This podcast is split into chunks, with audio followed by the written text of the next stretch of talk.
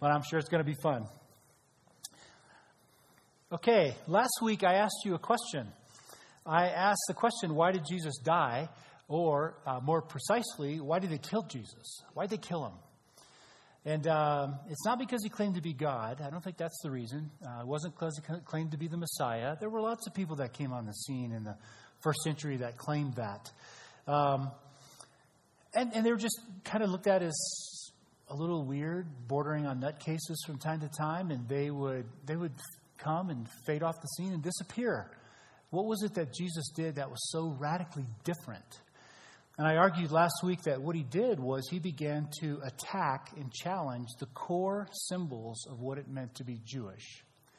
It's no different than if in our culture someone comes along and says, You know that American flag? We don't like it. We're going to burn it and find another one to replace it. We wouldn't feel very comfortable with that, would we? Or if somebody comes along and says, Let's change the Constitution so we don't have the right to the freedom of religion, we'd feel a little awkward there, wouldn't we? Uh, those are some of the core building blocks that make us who we are, that give us identity as Americans. And so Jesus walked on the scene and began to undermine and challenge and attack those symbols of what it meant to be Jewish the temple, Sabbath, sacrifice, the priesthood. We looked at one in particular, the temple. And so he, um, he just said, You guys got it wrong. The Jewish leadership, the nation, you've got it wrong and he began to attack and redefine all that. Remember that I said he had announced that a new kingdom, a new day had dawned, and the kingdom of God was now breaking into our world, and we would begin to experience this new kingdom.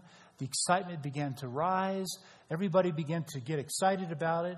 He challenged the Pharisees to give up their commitment um, to, to keeping Gentiles out and, and, and fulfill all the promises that God had given up until that time. Remember, He told Abraham, Through you I will bless the entire world. And so the hopes of the, of the first century believers began to rise, those who could see Jesus for who He really was. And then they killed Him. Just like that, He's gone. What a surprise. Uh, we have the disadvantage of knowing the end of the story. What that means is the beginning of the story is often boring to us. But we need to pause for just a second and go back into that first century world and kind of grasp what that meant. What did that mean?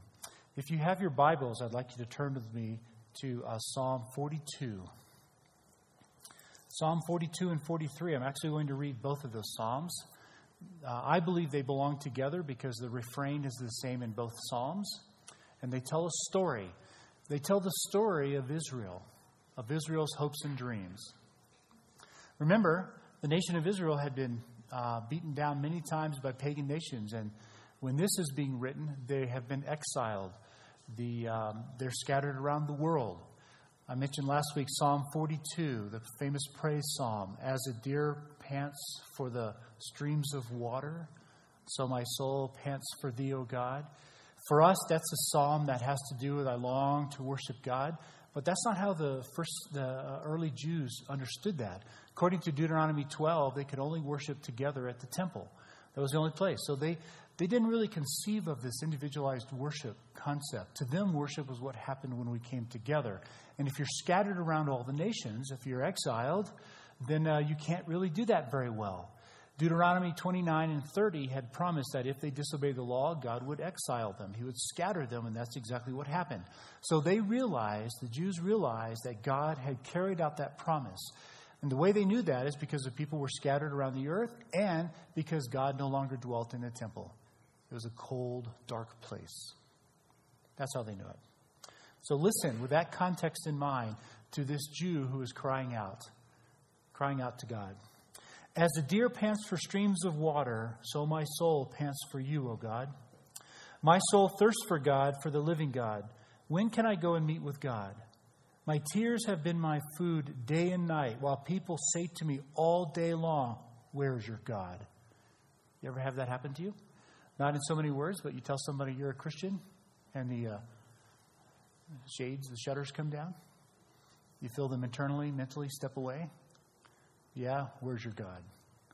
I don't believe that. That's what's happening here.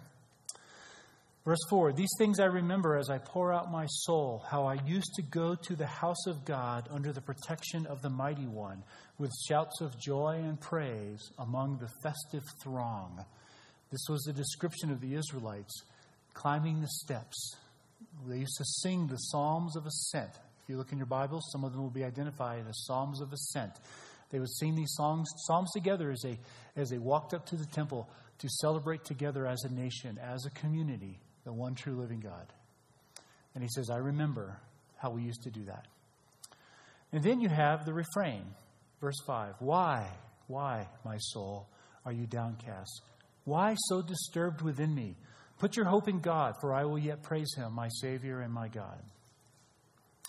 My soul is downcast within me, therefore I will remember you from the land of the Jordan, from the heights of Hermon, from Mount Mizar. Deep calls to deep in the roar of your waterfalls. You can just picture the, the deep pools of water. This is, I think, an allusion to all of creation is, is crying out, How long, O Lord? Paul says all of the creation longs to be reconciled, redeemed. So the deep is crying out to deep. All your waves and breakers have swept over me. By day, the Lord directs his love. At night, his song is with me, a prayer to the God of my life. So here you do have individualized worship. He recognizes God's presence. He just understands that we are no longer allowed to celebrate. That's a sign of God's judgment. We're no longer allowed to be together at the temple. I say to God, my rock, why have you forgotten me? Why must I go about mourning, oppressed by the enemy? My bones suffer mortal agony as my foes taunt me, saying to me all day long, Where is your God?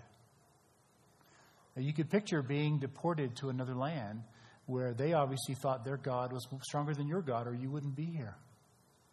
Military might was the way you determine which God was stronger. If I beat you up, then my God's stronger than yours. My dad's stronger than your dad. And so these people are taunting them. Where is your God? Why, my soul, here's the refrain, are you downcast? Why so disturbed within me? Put your hope in God, for I will yet praise him, my Savior and my God.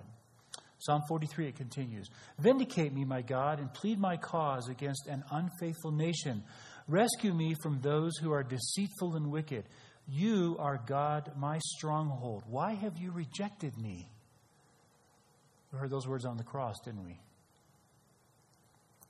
Why must I go about mourning, oppressed by the enemy? Send me your light and your faithful care. Here's the pleading. Here it is. They're longing for this. Send me your light and your faithful care. Let them lead me. Let them bring me to your holy mountain, to the place where you dwell. When that happens, then I will go to the altar of God, to God, my joy and my delight. I will praise you with the lyre, O God, my God. And then the refrain Why, my soul, are you downcast? Why so disturbed within me? Put your hope in God, for I will yet praise him, my Savior and my God. What a surprise. They killed him. How would you feel? It's a complete devastation of the hopes of Israel. I don't think there's any way we can speak too much about this. We can overstate this. How significant it was in the hearts of these early believers when they saw what, who they thought was the Messiah dying on the cross. A shame, a point of shame. Right? Lost all hope. Now, turn with me over to Luke 24. We're going to jump to the end of Luke, and we're going to look at the story which captures this loss of hope. Luke 24 is the uh, famous story of the two disciples after Jesus was resurrected on the road to Emmaus. He connects with them, and we're going to read this story. This reveals the lost hopes of Israel. This is just after the resurrection and these two disciples uh, are walking on the road, starting in verse 13, Luke 24, verse 13. Now, that same day, two of them were going to a village called Emmaus. It's about seven miles from Jerusalem. They were talking with each other about everything that had happened. As they talked and discussed these things with each other, Jesus himself came up and walked with them, but they were kept from recognizing him. Okay, pause. You ever had that feeling like, where's Jesus? You ever had him? You have, have you ever been kept from recognizing him? Apparently, it happens. Here it is.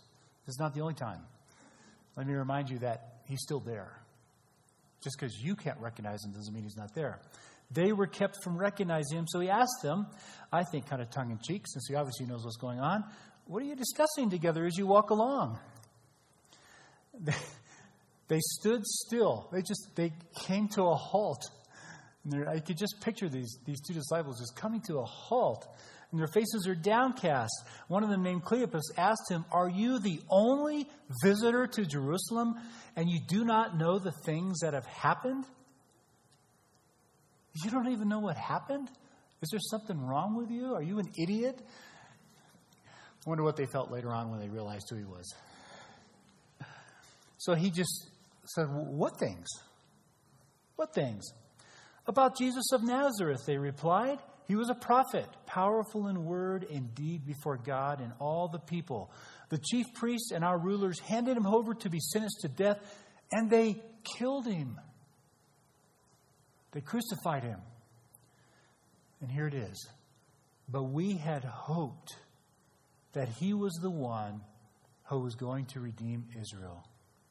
We had hoped that he was the one who was going to redeem Israel. There it is. Do you feel the lost hope? Do you feel the broken dream? I'm sure you've all been there someplace in life. Right? You can just picture these two disciples. We had hoped that he was the one, and they killed him. This is bad news. The crucifixion meant that the exile was continuing, the temple was lights out. The Jews remembered when God's Shekinah glory was present in the temple. In the wanderings at the tabernacle, it looked like the uh, pillar of fire by night and the cloud by day.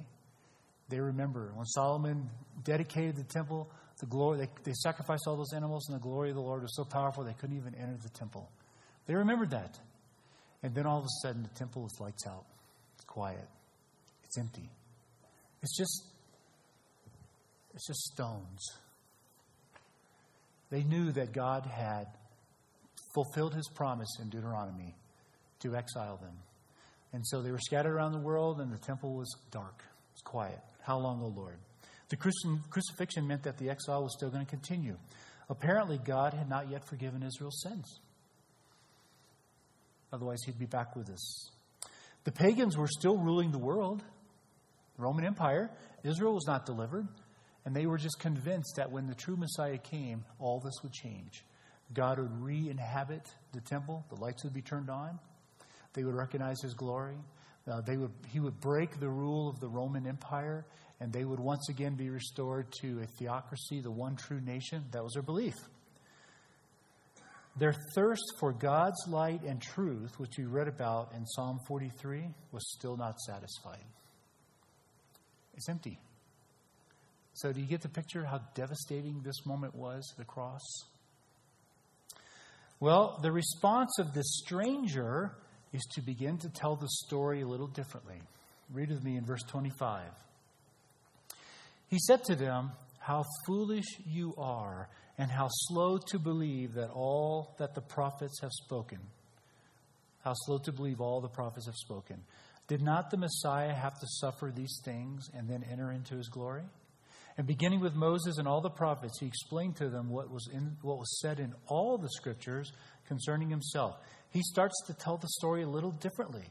The history of Israel was replete with pagan nations abusing them. Their long history was that way. And yet, it was precisely through this darkness that God would begin to emerge and would start the process of redeeming them. Israel, a nation, would be narrowed down systematically by God to a remnant to a few to one. Now, this is not a joke. God promised Abraham, through your descendants, I will bless the whole world. And to the nation Israel said, If you obey my commands, I will make you a holy nation, a kingdom of priests, my prized possession at the base of Mount Sinai. So it's not a joke. How many Jews does it take to fulfill the plan of God? One. So God took this nation and whittled it down to a tiny remnant of scared people with one person. So this little group would pass through the raging waters, but they wouldn't drown. They passed through this fire, but they wouldn't be burned or consumed. Somehow, the, um, these, the saving purposes of God, Yahweh, the one true God, would be accomplished through the most intense suffering ever known or experienced. What a surprise! What a surprise. That's not how it's supposed to work. The story, the biblical story, was always about the one true God who would bring salvation to the world through suffering, specifically the suffering Messiah. Psalm Isaiah 53, the suffering servant. Psalm 22, my, boy, my bones, I'm so gaunt, my bones are, you can see them. That's how thin I am, hanging on the cross. My God, my God, why have you forsaken me? And the list goes on and on. The story was always about that. Always about that. You know what that means? Israel had been telling and living the wrong story. That's what it means. They've been telling the wrong story, believing the wrong story, living the wrong story. But now, because of what Jesus did, and they just start to grasp it right here, something new begins to emerge. There's a story within the story, there's a subtext. There's the true story about God and the way He wants to save this world. What if the execution of Jesus was actually proof? What if it's proof of the climax of the story of redemption, story of atonement? What if it wasn't about shame at all? That's what Paul argued in Acts 17. God offered up proof What if the cross was God's actual means of defeating evil once and for all? What if the cross was God's means of bringing his people back into his presence, revealing what genuine truth and light actually look like? The Israelites were telling the wrong story. By the way, at the core of this, what did God have to sacrifice for you and me? What did he have to sacrifice? He made everything. It's no big deal if he sacrificed me. He could just make another one. He sacrificed the only thing he did not create the Son. That's why Jesus is so critical and central to Christian doctrine. What about you? Are you telling the wrong story? It's very popular among evangelicals to uh, when we want to save somebody, to kind of throw these facts, the principles at them. Jesus Christ died on the cross for your sins. You're a sinner. Believe in Him. It's all true and wonderful, not denying it. But you'll find if you start talking to the younger generations, they're far more interested in understanding the story than they are these principles. What really happened? Are you telling the wrong story? The Israelites were. Well, so what does Jesus do? He makes himself known through an entirely new symbol. This is what I argued last week. Remember the symbol?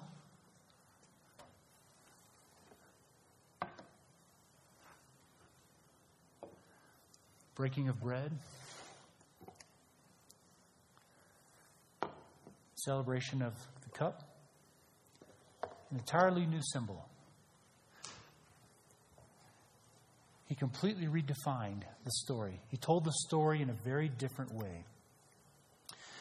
It's interesting if you um, if you remember last week, just before Jesus died, he celebrated Passover with the disciples. Remember I said that last week? So the night before, so this is three days later, he's now resurrected and alive. So on, on Thursday night or Friday night, on Thursday night, he celebrated with the disciples. Friday night, the nation celebrated Passover. That was the seventh meal recorded in Luke. That was the Passover meal. And with that meal, the old creation passed away. The chapter was closed. With this meal right here, we're getting ready to read about, an entirely new thing happened. So look with me. We're still in Luke 24, verse 28. As they approached the village to which they were going, Jesus continued on as if he were going further. But they urged him strongly. You notice it says he continued on as if he were going further. I, I just love the way Jesus operates. I wonder what he's always doing in my life. I'm going to do this because I know Jim's going to do this. he just baits them, he lures them into this discussion. So they say, Stay with us, for it is nearly evening. The day is almost over. So he went in to stay with them. When he was at the table with them, he took bread, gave thanks, broke it, and began to give it to them. Then their eyes were opened, and they recognized him. The breaking of bread caused these people, these two disciples, to see who he really was. He, and then what happened? He disappeared from their sight. Didn't say he left, just say he disappeared. He's gone. They can't see him anymore. They asked each other, Were not our hearts burning within us while he talked with us on the road and opened the scriptures to us? They got up at once and they returned to Jerusalem. So, with this eighth meal right here in Luke, with Easter, with the resurrection, an entirely new creation has begun. Jesus lifted up the cup. This cup is the new covenant in my blood. The old covenant has passed away, it's gone. So, with the meal just before resurrection, he closes the chapter on the old order. He dies, that's what makes it all happen. And with his second meal, he opens up an entirely new world. Within this new world, there is a new awareness of who Jesus is. It's slow, it's dawning, it's growing, and he reveals himself very slowly. And when you look at the history through Acts and all the other books and the history of the church, you see that all these early Christians, for a long time, scratched their head saying, Who is this guy? We have to completely redefine our view of the Old Testament, the Hebrew Scriptures, and what they said about him. He is the fulfillment of all that the Hebrew Scriptures, the Old Testament, looked forward to. So, are you able to share Christ from the Old Testament? That's what he did to the two disciples on the road to Emmaus. Starting with Matthew, I mean, uh, starting with Genesis, the Pentateuch, and going through the law and the prophets, he explained how all the scriptures were related to him. I think it's a fantastic exercise to explain the gospel message, the truth about God's love for this world, using only the Old Testament. It can be done. And we see glimpses of it. All right, I'm going to go back and read you a verse out of Psalm 43. You keep your fingers in, in Luke 24 because it's very critical. In Psalm 43, remember he had said in verse 3 Send me your light and your faithful care. Let them lead me to, let them bring me to the holy mountain, to the place where you dwell. When that happens, when you bring this light to me, then I will go to the altar of God, to God my joy and my delight. I will praise you with lyre, O God, my God. Look at the last verse in Luke 24, the last two verses, starting in verse 52. Then they worshiped him and returned to Jerusalem with great joy, and they stayed continually at the temple, praising God. This is the fulfillment of Psalm 43. The true believers in Jesus made their back way back. The two disciples on the road to Emmaus, they abandoned Emmaus. They immediately returned to Jerusalem. We got it. We figured it out. We know who the Messiah really is. No one resurrects. We don't know what that means, but it doesn't matter. This is where they were. The life, the life of this early church was at the temple. Doesn't always end up being that way. We don't go to the temple. Here, don't need to. But what we see here is that God's light and truth has come in the person of Jesus. So the breaking of bread in Luke 24 is where Jesus revealed himself. When he broke bread, they immediately saw who he was. That became symbolic in the early church. That meant something to them. That story propagated. It spread all throughout the church. In Acts 2, if you move over, and we're just talking 50 days later, at Pentecost in Acts 2, look at what happens in the church. Acts 2:42. These are the early Christians in Jerusalem. They devoted themselves to the apostles' teaching and to fellowship, to the breaking of bread, and to prayer. The breaking of bread begins to sum up the life of the early church. Everyone was filled with awe at the, at the many wonders and signs performed by the apostles. If you look in verse 46, every day they continued to meet together in the temple courts. They broke bread in their homes. They ate together with glad and sincere hearts, praising God and enjoying the favor of all the people. And the Lord added to their number daily those who were being saved. This is this new community. The kingdom has indeed broken into our world, and it's in, in the form of us. Jesus indwelling us, the Spirit living within us. And so you picture these people just together, and they're, they're just energies being created, and they're living life together. And every day they're breaking bread because they understood that's how they connected with the Lord Jesus. Now, we have a bad habit in our culture of talking about church in terms of geography. I go to DCC, right? And that's okay. That tells you where, which church you belong to. But what would happen if we started thinking this way? I am church. I am DCC. So on Sunday mornings, we should celebrate and have a great time. This should be a fantastic time of worship and praise. Last night, I had the privilege of going to Pugs and listening to Zach and the band as he released a new CD. By the way, it's worth uh, getting and listening to. I, I, heard I, I didn't buy it last night because I didn't bring you money, but I know where you live. it was fantastic. And I just looked around and I, I talked to the ceilings for a little bit. Then I'm talking to Becky, and then I said hello to Darla, and, and, and I just sat there and said, This is every bit as much church as what I'm getting ready to do on Sunday morning. People were excited to be together and to listen and to celebrate talent that not all of us have. Uh, we, we all have talents, just not in that area. And it was so fun. What happens if we begin to redefine the story? And church is not where we go, we are church. This just happens to be a point in time when we get together to worship. Well, the breaking of bread carried particular significance to this early church. It became the symbol that represents the central story of the Bible. Because in this meal right here, you have Passover. God passed over the sins. Through the death of Christ, he fulfilled his promise to Abraham, and he brought along an entirely new kingdom. That's us. And so it's not about throwing principles and verses at people. That's not it.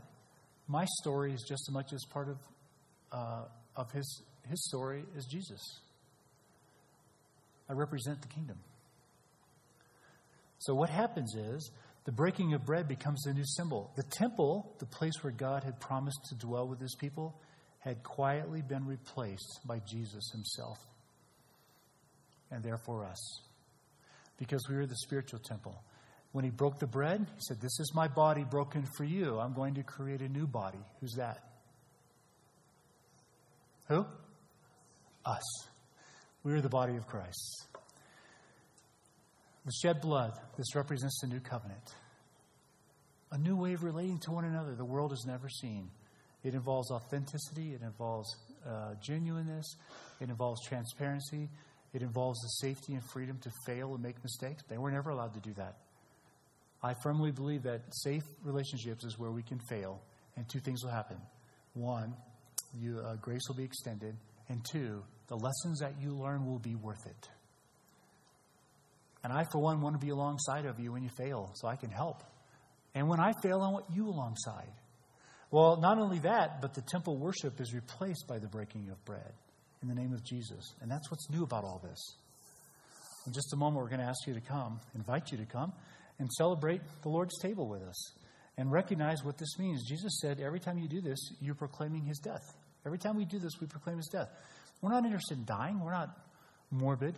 No, no, no. It's the death that made all this happen. It's the death that retold the story. It's the death that reshaped everything. It's the death that made it all look different. It's the death of Christ where we can see this entirely new story for what God had intended all along. We just couldn't see it. What a surprise. He killed the Messiah. When we celebrate communion, I'm going to invite you to come up and I'm going to invite you to come here. We're not going to celebrate it together as a church. Um, so you have the freedom to, to stop right there, drink the bread, eat the cup, set your cup here on the table. You have the freedom to come here, kneel and pray if you want, and then do it. You can go back to your seat and do it. It's up to you. I would just like to invite you not to come alone. Find someone. If you're with a spouse, bring a spouse, family. If you. Uh,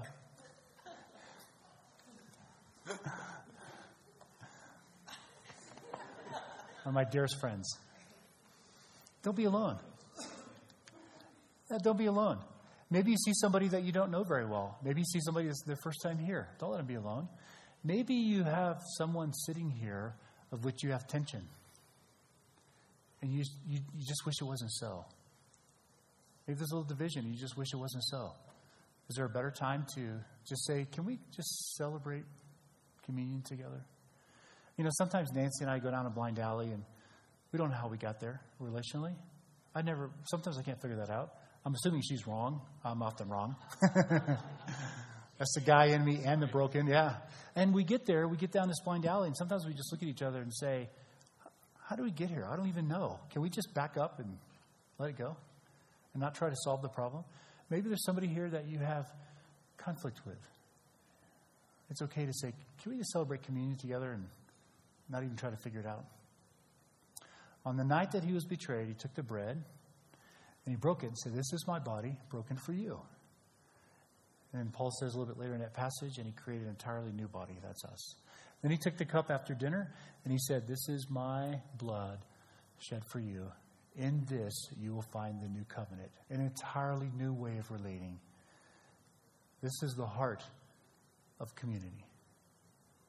And just like in Acts, and just like in Luke, and just like in John, this is where we experience the risen Lord Jesus together in community. So I'm going to invite you to come. You'll find men and women standing up here. We love to pray. We love to talk to you. Feel free to come up. Okay? If you need prayer, I love to pray with people. But it doesn't have to be prayer. Maybe God's done something in your life. You just got to tell somebody. Last week, right over there, a guy comes up and says, I just found out I'm going to be a grandfather. Praise God. I just found out I'm going to be a grandfather again. So we were celebrating. The woman after him comes up and says, I just, uh, one of my neighbors just died, and I'm not sure how to, what to say to the spouse. Can we pray for them? Can you help me? While we were talking, two people were up here kneeling and praying. It's fantastic. Maybe you just have a physical need, you just desperately need help. We can help. Maybe you want to talk about Jesus. Who is this Jesus? Maybe you don't know him. You know what? This may be the only time in your life. I love to talk about Jesus. I'm not ashamed of him. Let's pray and then come up. Father, thank you for this very simple yet very powerful symbol of your Son, Jesus, and what he did for us. Jesus, thank you for sacrificing all of it for me. Help us, God, to worship you, celebrate you well. We pray these things in your Son's name. Amen. Come in. As Mark reminded us, next week we'll be at the amphitheater. And um, let me invite you this week to pray. Maybe, uh, maybe you would enjoy fasting and just thinking through what we'd like the Lord to do. Uh, it'd be fun to see someone who doesn't know Him come to know Him. It'd be really enjoyable to see perhaps Christians who are confused and maybe disengaged from church reconnect, even if it's not with our church, with another church. I'm okay with that. I just want them in fellowship. Um, and I'm praying that He does something in your own hearts, that it's a rich time for you as you worship the Lord outdoors. I got to enjoy it twice last summer, and I'm really looking forward to it. So um, enjoy. Enjoy this week thinking about the amphitheater and praying for it. It's not just a change in venue, it's an entirely new way of, of reaching out into our community. Now that we've celebrated communion and celebrated community together in the risen Lord Jesus, let me encourage you to go out and uh, celebrate church all week with your friends and people and learn how to tell the story. We're going to talk in the future about how do you tell this incredible story in ways that are a little different than we've told it in the past. My story is part of God's story. And you know what? What I've discovered is mo- almost everybody in the world wants their story to connect and mean something, to have some significance. And it is His story. We belong part of it. And because we live and believe in Jesus, it becomes my story as well. So enjoy the week. Go in peace, and on your way out, shake hands with somebody and tell them you love them. Before